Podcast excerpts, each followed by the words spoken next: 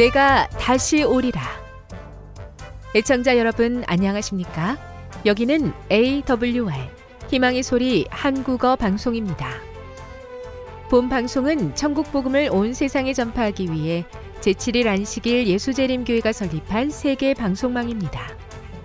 AWR 희망의 소리는 유럽, 라틴 아메리카, 아프리카, 러시아, 아시아의 방송망을 통해 전 세계에 복음을 전파하고 있습니다.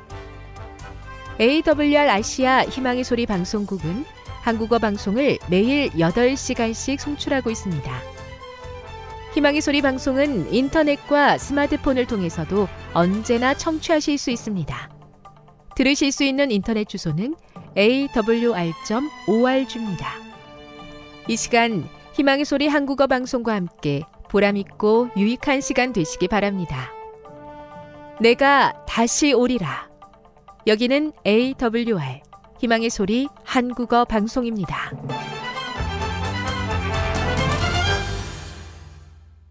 주파수 안내입니다. 괌에서 송출하는 우리 방송은 한국 표준시로 새벽 1시 30분부터 2시 30분까지 11,755kHz로 새벽 2시 30분부터 3시 30분까지 3시 30분부터 4시 30분까지 15,530kHz로 새벽 5시부터 6시까지 9,890kHz로 4회에 걸쳐 송출하고 있습니다. 스리랑카에서 송출하는 우리 방송은 한국 표준시로 밤 9시부터 10시까지 15,530kHz로 우즈베키스탄에서는 새벽 3시부터 4시까지 새벽 4시부터 5시까지 9,760kHz로 타지키스탄에서는 밤 9시부터 10시까지 15,255kHz로 송출하고 있습니다. 애청자 여러분의 많은 청취 바랍니다.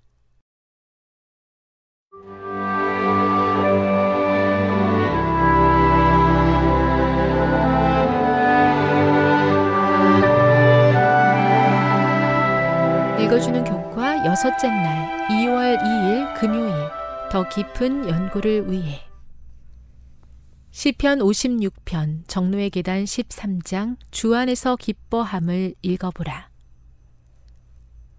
각 시대의 하나님의 백성들도 자주 낯선 땅에서 어떻게 주님의 노래를 부를 수 있는지 궁금해한다.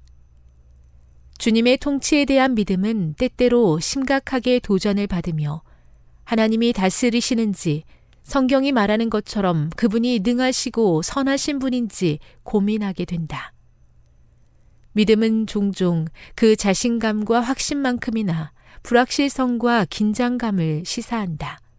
특히 악이 창궐하고 하나님이 계시지 않는 것처럼 보일 때의 불확실성과 긴장감은 거의 견딜 수 없을 정도이다. 그러나 아무리 불확실할 때일지라도 하나님과 그분이 사랑이시며 의로우시며 신뢰할 수 있는 분이신 것을 의심하지 않아야 한다. 시편 기자들은 미래가 불확실한 것 같은 때에도 하나님의 변함없는 사랑과 신실하심을 간구했다. 우리도 그들의 모범을 따라야 한다. 그대의 모든 힘을 다하여 역경 중에 위를 쳐다보고 밑을 내려다보지 말라. 그리하면 그대는 결코 도중에 약해지지 않을 것이다. 그대는 구름 뒤에서 그대를 도와주기 위하여 손을 뻗고 계시는 예수님을 머지않아 보게 될 것이다. 그리고 단순한 믿음으로 그대의 손을 그분께 내어 드림으로 그분께서 그대를 이끌게 하는 것만이 그대가 해야 할 모든 일이다.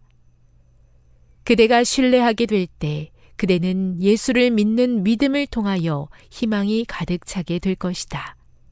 교회 증언 5권 578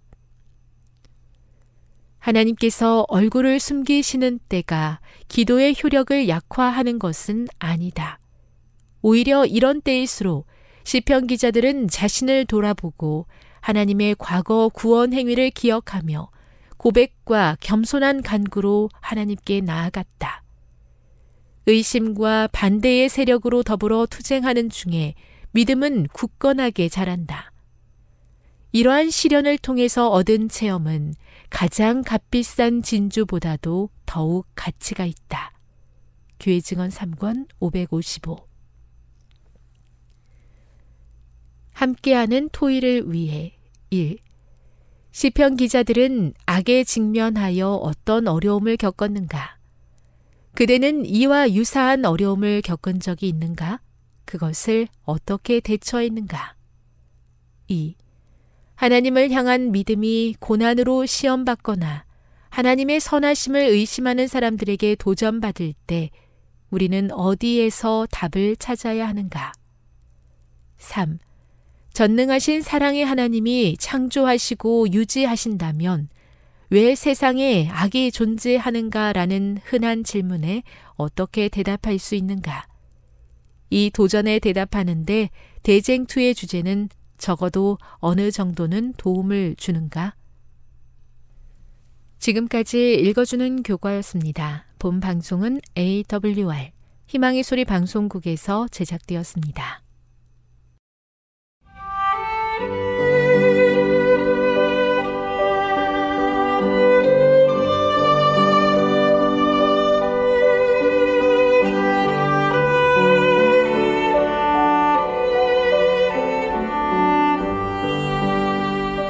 좋은 하나님 만나셨나요? 삶 가운데서 만난 하나님의 사랑, 말씀 가운데서 만난 하나님의 사랑을 나누는 엘트 시간.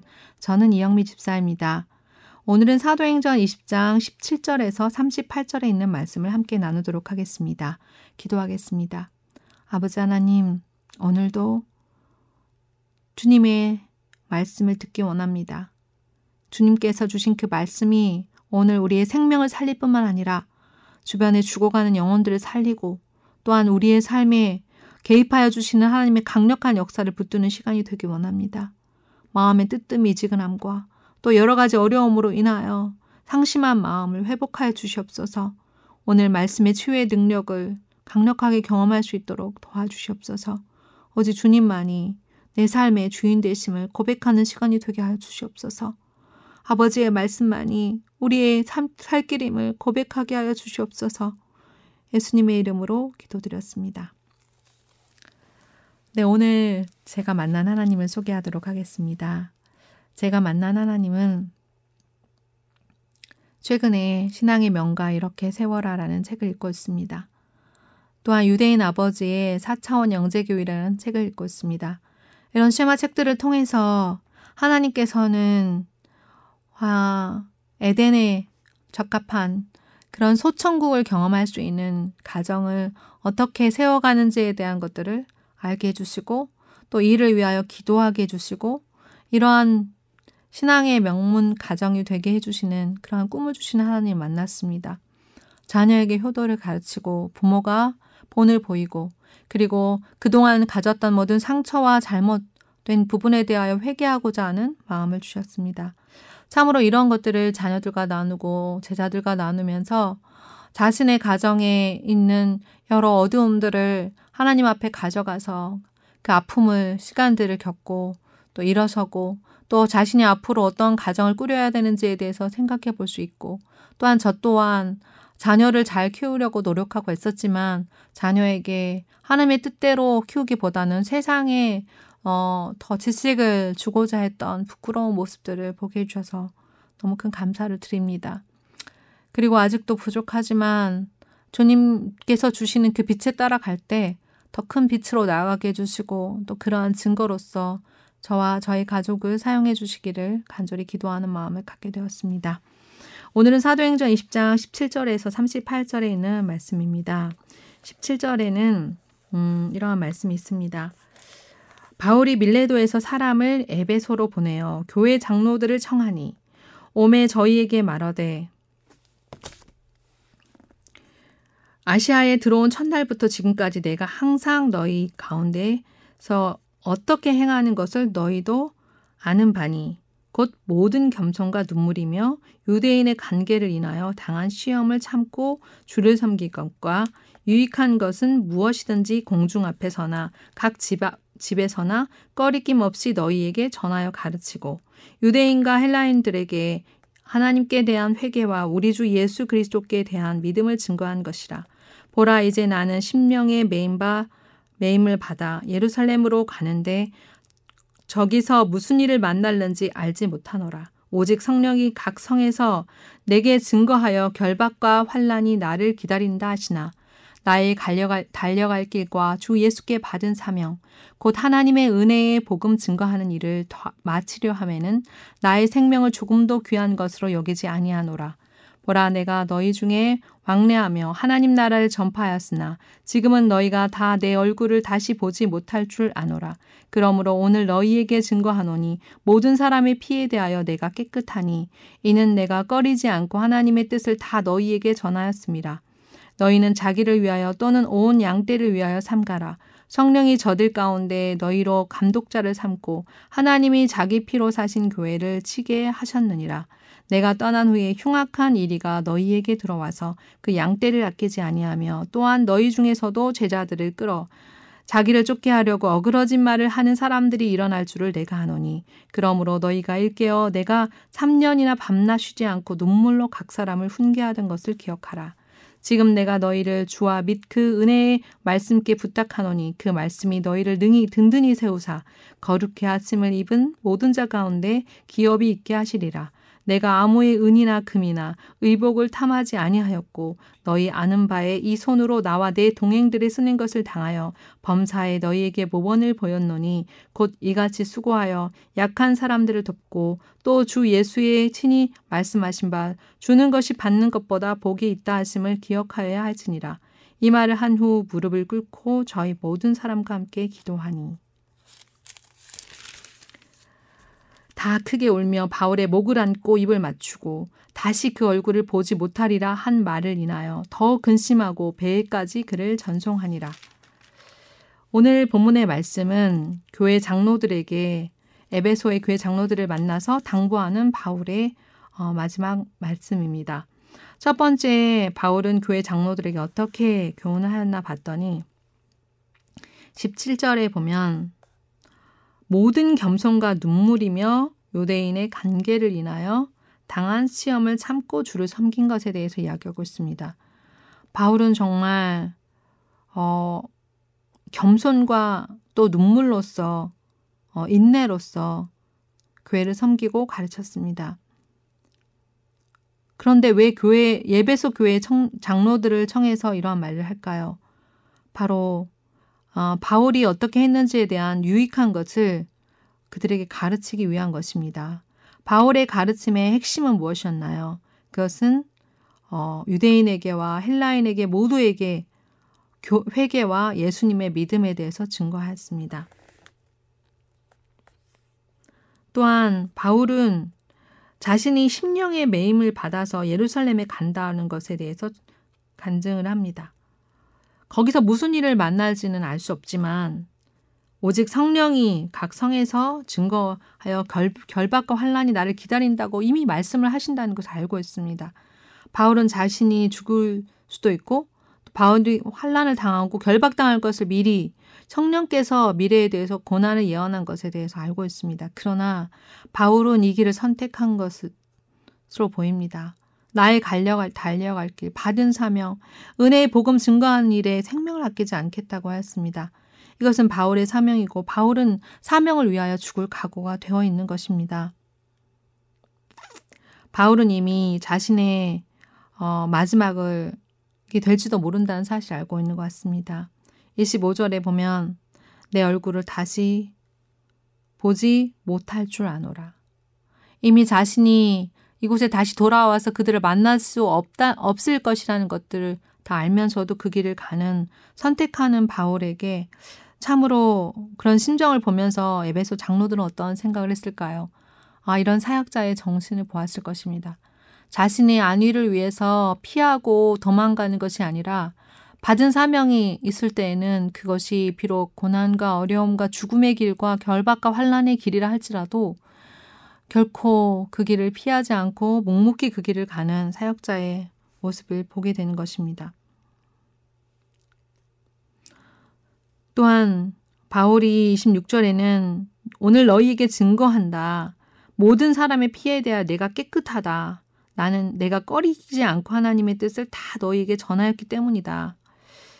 어, 자기가 한 일에 대해서 이렇게 깨끗하게 꺼리지, 꺼리끼지 않고 하나님의 뜻을 모두 다 어, 전했다고 말할 수 있는 마지막 혼신을 다할 수 있, 있었다고 얘기할 수 있는 사역자가 얼마나 됐을까요? 모든 것을 혼신을 다하지 못하면서 어, 내 자신의 어, 어떤 안위나 또 내 자신의 그 마음, 힘든 것 이런 것들에 집중하는 저의 모습과 너무 대조되는 사역의 모습입니다. 오늘 바울은 에베소 장로들에게만 이런 말씀을 전하는 것이 아니라 사역을 하는 모든 사람들에게 하나님의 부르심을 받은 모든 사람들에게 이 마지막 말을 전달하고 있다고 생각이 듭니다. 또한 온 양떼를 위해서 삼가라고 했습니다. 자기를 위하여 또는 온 양떼를 위하여 삼가라 했습니다. 자기를 위하여서는 왜 삼가야 되고 양떼를 위해서는 왜 삼가야 될까요? 아, 사역자의 자리, 지도자의 자리는 그 뒤를 따라오고 있는 많은 사람들의 보고 따라오기 때문에 정말로 삼가야 될 자리입니다.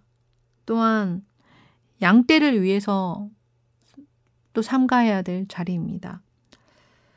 어, 나는 그 문제에 대해서 더 이상 유혹을 받지 않고 뛰어넘을 수 있으나 양떼가 그 일을 보면서 연약한 양떼가 그 일을 보면서 시험을 당하거나 어려움을 당하지 않도록 몸을 상가하고 마음과 생각을 상가하라는 것입니다.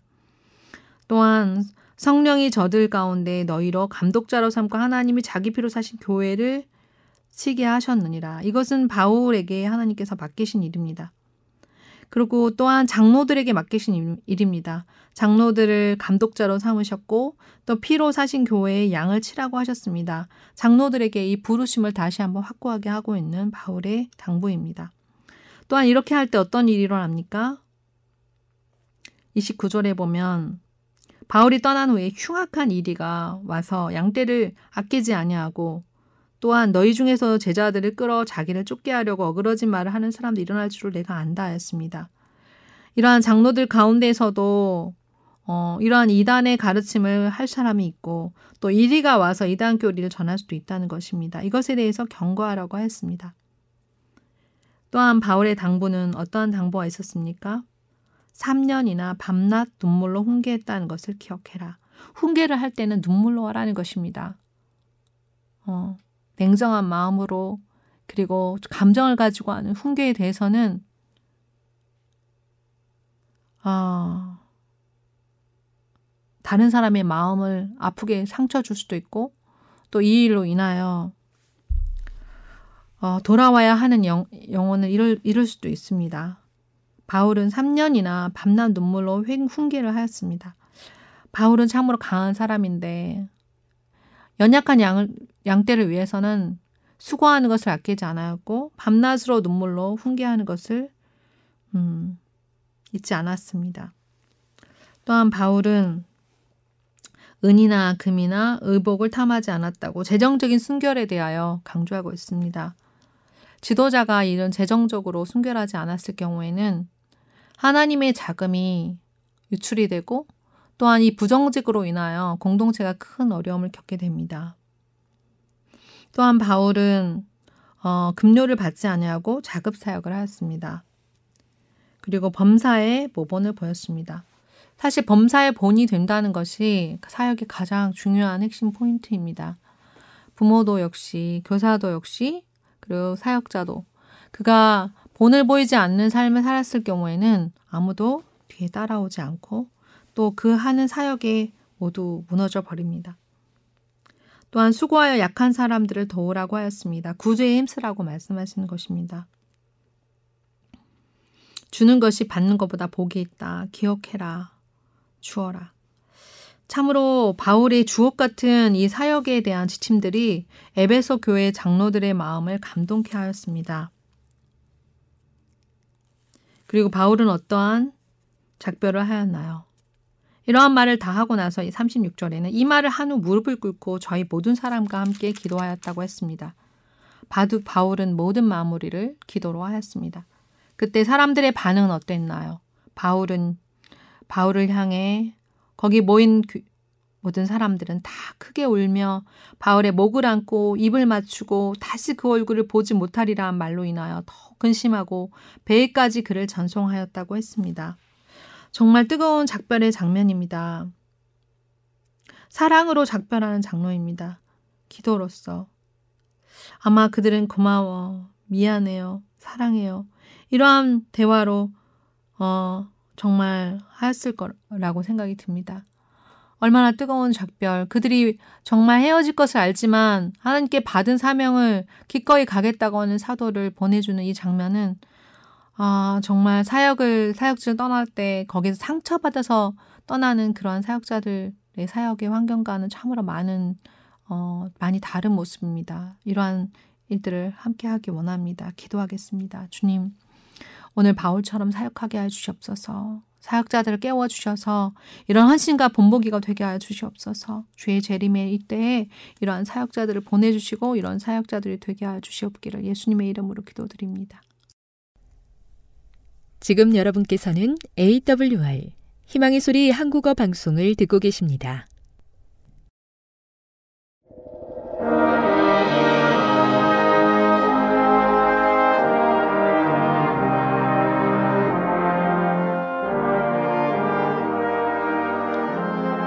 애청자 여러분 안녕하십니까? 하나님의 귀한 말씀으로 감동과 은혜를 나누는 시간입니다.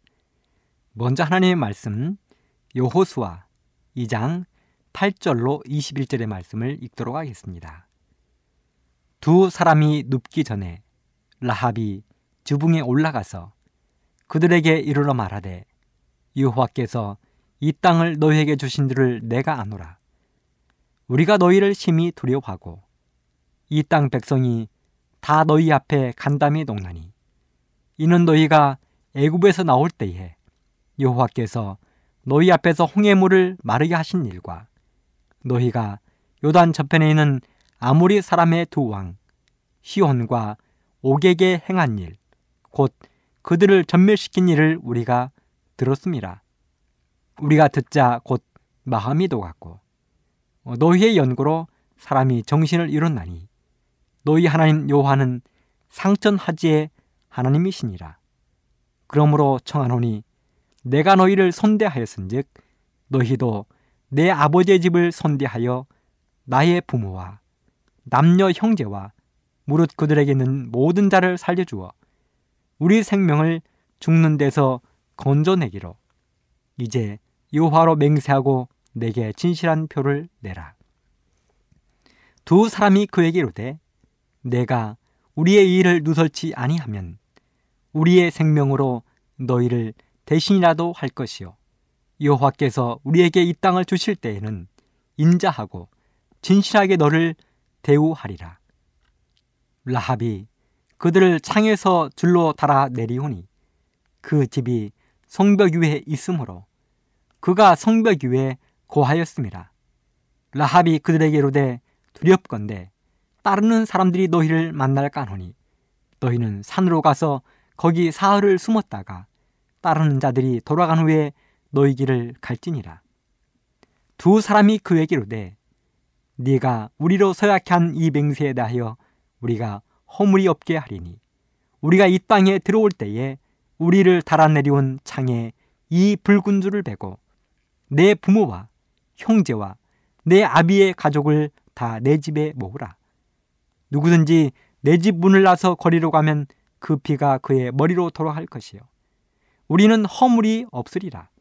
그러나 누구든지 너와 함께 집에 있는 자에게 누가 손을 대면 그 피는 우리의 머리로 돌아오려니와 내가 우리의 이 일을 누설하면 네가 우리로 서약한 맹세에 대하여 우리에게 허물이 없으리라.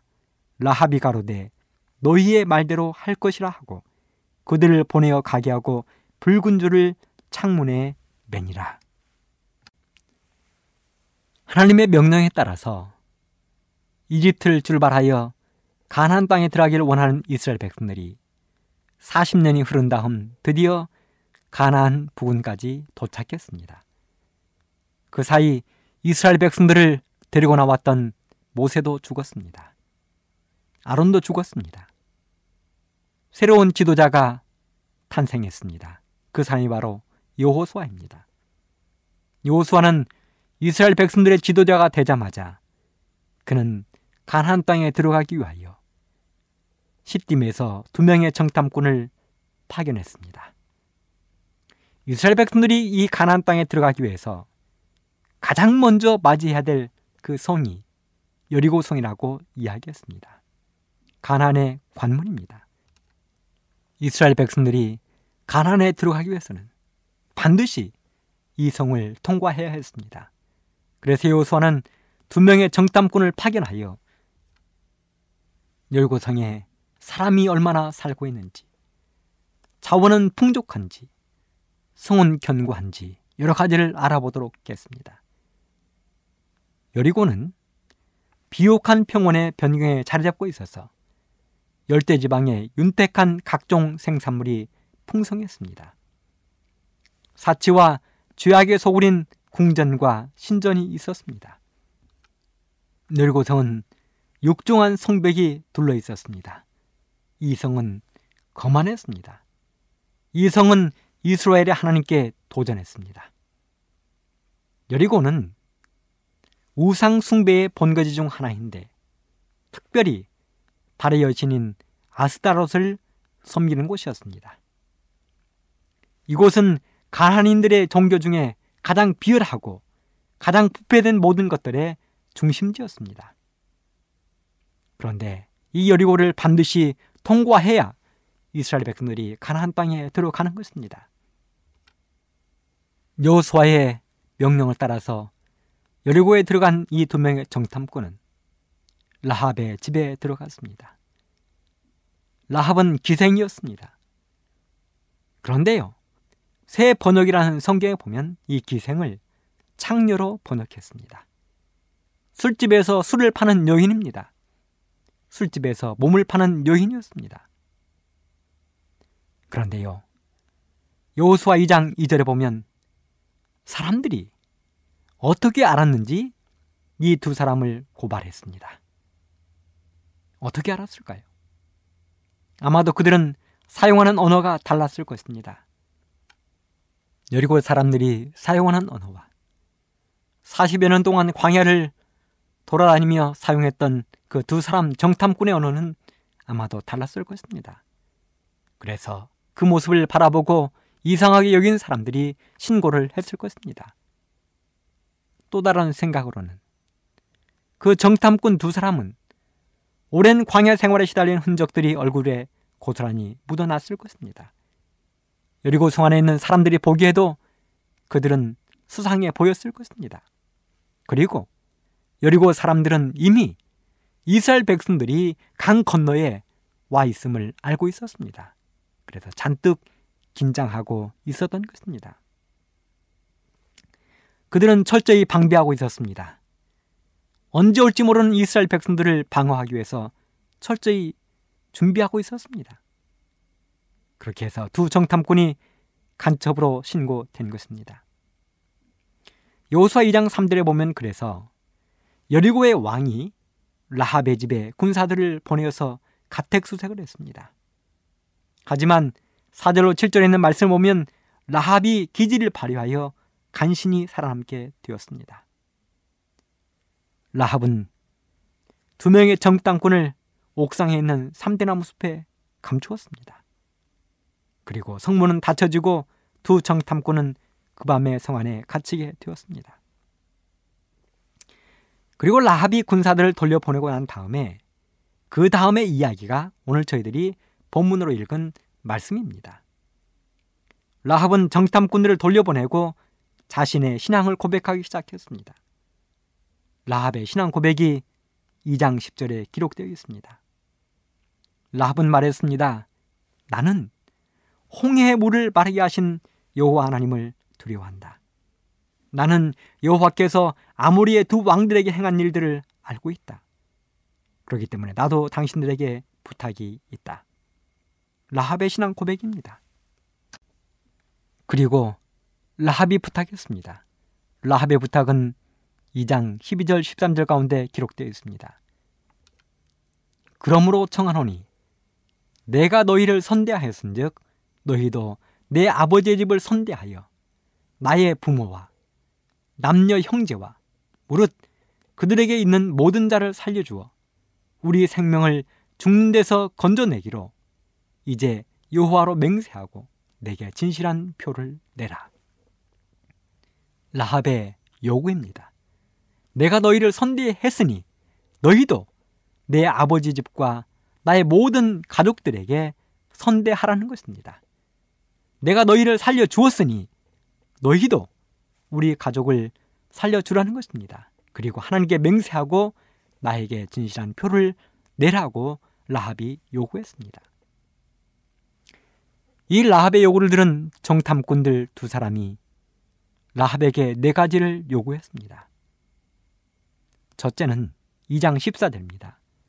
비밀을 누설치 말라는 것입니다. 이렇게 기록되어 있습니다. 두 사람이 그에게로 돼 네가 우리의 이 일을 누설치 아니하면 우리가 여기에 왜 왔는지 우리가 여기에 정탐꾼 오는 것을 네가 누설치 아니하면 그 다음에 기록하기를 우리의 생명으로 너희를 대신이라도 할 것이요 여호와께서 우리에게 이 땅을 주실 때에는 인자하고 진실하게 너를 대우하리라. 왜 이 두 명의 정탐꾼들이 라합에게 비밀을 누설지 말라고 요구했을까요? 만일 그들이 나간 뒤에 신고해 버리거나 이 맹세를 퍼뜨리고 소문을 내서 다른 사람들도 다 자기들의 창가에 붉은 줄을 매버리면 혼란스러운 것입니다. 여러분 우리, 우리들에게도 비밀이 있습니다. 가족들 사이에도 비밀이 있고 부부 사이에도 비밀이 있고 교인들 간에도 비밀이 있고 목사들도 비밀이 있습니다. 만일 라합이 이 비밀을 누설하면 두 정탐꾼들은 잡혀 죽을 것입니다. 그래서 특별히 부탁하기를 비밀을 누설지 말라고 부탁했습니다. 두 번째는 2장 18절. 우리가 이 땅에 들어올 때에 우리를 달아 내려온 창에 이 붉은 줄을 매고 붉은 줄을 매라는 것입니다. 이제 여호수와 이스라엘 백성들이 요단강을 건너서 여리고에 들어올 것입니다. 이스라엘 백성들이 여리고에 들어올 때에 두 명의 정탐꾼을 달아 내려주었던 붉은 줄을 창틀에 메어 놓으라는 것입니다. 여러분, 이 붉은 줄이 어떤 줄입니까? 정탐꾼들이 타고 내려온 생명의 줄입니다. 정탐꾼들을 살려준 생명의 줄입니다. 옛날 사람들은 붉은 줄을 어떻게 물들였을까? 지금이야 색소들이 많아서 간단하게 물을 들이지만 그런 색소들이 없었던 옛날에는 어떻게 물을 들였을까? 한 학자는 이야기하기를 짐승을 잡아 그 피와 식물을 혼합하여 붉은 줄을 만들었다. 그렇다면 이 라합이 정탐꾼을 달아 내려온 줄은 어떤 줄이었을까요? 생각해 보면 어떤 짐승인가가 죽었을 텐데 그 짐승은 아마도 양이었을 것입니다. 이건 순수하게 저의 생각입니다. 왜요? 라합이 이 밧줄을 창틀에 내려오기 40여 년 전에 이스라엘 백성들의 구원을 입에서 어린 양이 죽임을 당했습니다. 여러분들은 이스라엘 백성들이 여리고에 도착하기 전 40년 전으로 시계를 돌려서 그때를 한번 생각해 보십시오. 하나님께서 모세를 통하여 바로에게 말씀하셨습니다. 내 백성을 내어 보내달라고 말씀하셨습니다. 하지만 바로 왕은 하나님의 이 명령을 거절했습니다. 애굽 땅에 열 가지의 재앙이 내렸습니다. 바로는 아홉 가지의 재앙이 내릴 때까지 이스라엘 백성들이 가나안 땅을 향해 출발하는 것을 허락하지 않았습니다. 그리고 마지막으로 하나님께서는 열 번째 재앙으로 애굽의 모든 장자, 모든 짐승의 처음 난 생축까지 죽임을 당하는 벌을 내리셨습니다. 그리고 하나님은 특별히 고센 땅에 구별되어 살고 있었던 이스라엘 백성들에게 어린 양을 잡아 문설주와 인방에 피를 바르도록 요구했습니다. 그리고 하늘에서 죽음의 천사가 내려오던 그날 밤 어린 양을 잡아 문설주와 인방에 피를 발랐던 그 집은 죽음의 천사가 들어가지 않았습니다. 그리고 그 집에 모여있던 가족들은 누구든 살리움을 받았습니다. 특별히 처음 태어난 장자들. 장자들은 그 밤을 두려움 가운데 보냈지만 문설주와 인방에 어린 양의 피를 바른 그 집은 곡소리가 들리지 않았습니다. 사랑하는 애청자 여러분, 두 정탐꾼은 라합에게 이야기였습니다. 우리를 달아 내려온 이 창에 이 붉은 줄을 메고 기다리는 것입니다.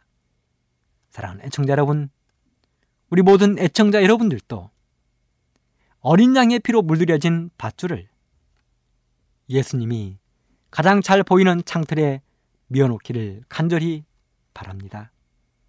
세 번째 두 정탐꾼이 부탁을 했습니다. 2장 18절에 보면 내 부모와 형제와 내 아비의 가족을 다 내 집에 모으라.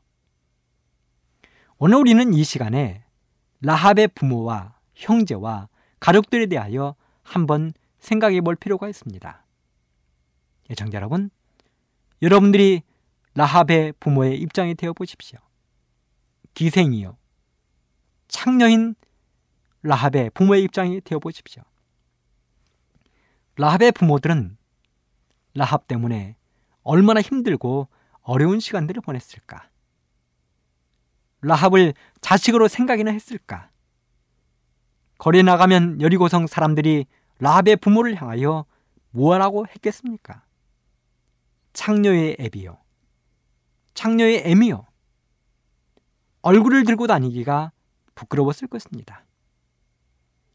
어쩌다 라합이 집에 한 번이라도 나타나면 그날은 온 집안이 난리가 났습니다. 아버지는 몽둥이를 들고 쫓아다녔을 것입니다. 그래도 엄마는 한쪽에서 말리고 라합은 그런 아버지와 엄마를 바라보면서 울었을 것입니다. 형제들의 입장에 한번 되어 보십시오. 어디 가서 언니, 누나, 동생이라고 자랑이나 할 수 있었겠습니까? 사람들이 너희 언니 어디 있느냐고 물어보면 동생들이 뭐라고 대답을 했을까요? 사람들이 너희 누나 어느 일터에 다니냐고 물어보면 뭐라고 대답을 했을까요? 너희 누나, 너희 언니 시집 갔느냐고 물어보면 뭐라고 대답을 했을까요? 할 말이 없었을 것입니다. 그저 유구무원입니다. 일가 친척들의 입장에 한번 되어 보십시오. 우리 가문에 어쩌다가 저런 아이가 태어나서 우리 가문의 족보에서 지워야 한다고. 그런데요, 이 라합이 정말 부모에게도 짐덩이요, 형제들에게도 부끄럼덩이요, 일가 친척들의 입장에서 정말 눈에 보이지 않았으면 좋겠던 이 라합이 갑자기 나타나서 뭐라고 하는데 그 이야기는 바로 모두 다 자신의 집으로 모이라는 것입니다. 아버지, 저의 집에 오셔야만 살 수 있어요. 엄마, 비록 창녀인 딸의 이야기지만 엄마 들어보세요. 엄마, 나의 집에 오셔야 해요. 삼촌, 큰아버지, 고모, 외숙모, 조카들아, 동생들아, 언니, 오빠. 라합은 외쳤을 것입니다. 하지만 누가 라합의 이 말을 듣고 반응을 보였겠습니까? 평상시 눈에 가시 같았던 라합의 이 말을 누가 들으려 했겠습니까? 그런데요. 가족들이 어떻게 반응했는지를 성경은 다음과 같이 기록하고 있습니다. 여호수아 6장 22절 23절 여호수아가 그 땅을 정탐한 두 사람에게 이르되 그 기생의 집에 들어가서 너희가 그 여인에게 맹세한 대로 그와 그에게 속한 모든 것을 이끌어내라 하매. 정탐한 소년들이 들어가서 라합과 그 부모와 그 형제와 그에게 속한 모든 것을 이끌어내고 또 그 친족도 다 이끌어내어 그들을 이스라엘 진 밖에 두고. 사실 성경에 기록이 안 되었으니 그렇지. 라합이 부모와 친척과 형제와 가족들에게 이 이야기를 할 때 얼마나 비웃음과 조롱과 구박을 받았겠는가. 그 이야기를 할 때 아버지는 또 몽둥이를 들고 오지는 않았을까? 형제들에게 손가락질을 받지는 않았을까? 하지만 끝내는 창녀인 딸의, 창녀인 누나의, 창녀인 조카의 그 이야기를 듣고 모든 가족들이 라합의 집에 모여 있었다는 사실입니다. 왜 라합은 온갖 핍박을 무릅쓰고 온 가족의 구원을 위해 힘썼을까요? 그것은 생명, 생명이 달린 문제였기 때문입니다. 사랑하는 애청자 여러분, 오늘 우리도 우리 가족과 친척들의 구원을 위해서 라합처럼 빌고 매달려 보게 되기를 간절히 바랍니다. 왜요? 바로 생명이 걸린 문제이기 때문입니다. 그 다음에 두 사람의 정탐꾼이 라합에게 네 번째 부탁을 했습니다. 요수아 2장 19절. 정해진 집안에 있으라. 누구의 집에요?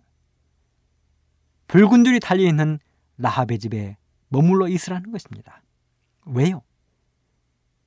왜 정해진 라합의 집에만 머물러 있어야 하는 것입니까? 다른 무리와 섞여 있으면 이스라엘 백성이 어떻게 구분하겠습니까? 그렇습니다. 하나님의 백성들은 정해진 곳에 구분되어 살아야 합니다. 아무리 세상에 묻혀 살아도 정해진 구분된 곳이 있어야 합니다. 노아를 생각해 보십시오. 노아와 그의 가족들이 방주 안에 분리되어 있었습니다. 롯과 그의 가족들을 생각해 보십시오. 그들은 소돔성에서 구분되어야 했습니다. 예루살렘 멸망 때를 생각해 보십시오. 하나님의 백성들은 벨라라는 작은 성으로 도망가서 구분되어 살아야 됐습니다. 마지막 시대에도 하나님의 백성 중에 남은 무리는 반드시 구분되어 있어야 합니다. 요한계시록 12장 17절의 말씀을 읽겠습니다. 용이 여자에게 분노하여 돌아가서 그 여자의 남은 자손 곧 하나님의 계명을 지키며 예수의 증거를 가진 자들로 더불어 싸우려고 바다 모래 위에 섰더라. 여러분 여기서 말하는 용이 누구입니까? 용은 옛뱀 곧 마귀요 사단입니다. 그런데요. 그 용이 여자 교회에게 분노하여 돌아가서 그 여자의 남은 자손, 그 교회의 남은 자손 곧 그 백성들은 하나님의 계명을 지키며 예수의 증거를 가진 자들로 더불어 싸우려고 바다보리 위에 섰다고 이야기했습니다. 마귀의 목표는 하나님의 계명을 지키는 사람들, 예수의 증거를 가진 구분된 백성들을 상대하는 것입니다.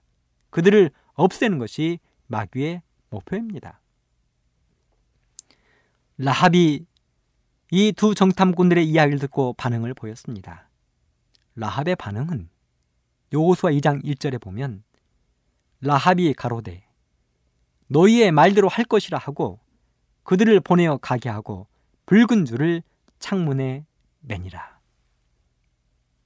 라합은 두 사람의 부탁에 대하여 거부하지 않았습니다. 이 일은 어떻게 보면 쉬운 일 같지만 결코 쉬운 일이 아닙니다. 간단한 것 같지만 간단한 일이 아닙니다. 라합은 두 정탐꾼의 그 말에 이유를 달지 않고 그렇게 하기로 약속했습니다. 그리고 그 두 사람이 나간 다음에 라합은 바로 붉은 줄을 창문에 메어 놓았습니다. 어디서 보든지 뚜렷하게 선명하게 보이도록 라합은 붉은 줄을 메어 놓았습니다. 그래서 요호수아와 이스라엘 백성들이 여리고 성에 도착했을 때 가장 먼저 두 정탐꾼을 보내어 라합과 그 집안에 모여 있는 모든 사람들을 진 밖에 데려오도록 이야기했습니다. 구원을 받은 것입니다. 살리움을 받은 것입니다. 이렇게 하나님의 말씀대로 순종하고 살았던 이 라합에 대하여 훗날 성경은 이렇게 기록하고 있습니다. 마태복음 1장 5절 6절 살모는 라합에게서 보아스를 낳고 보아스는 루색에서 오벳을 낳고 오벳은 이세를 낳고 이세는 다윗 왕을 낳으니라. 놀랍습니다. 이 두 사람의 정탐군 중에 한 사람이 바로 살몬이었습니다.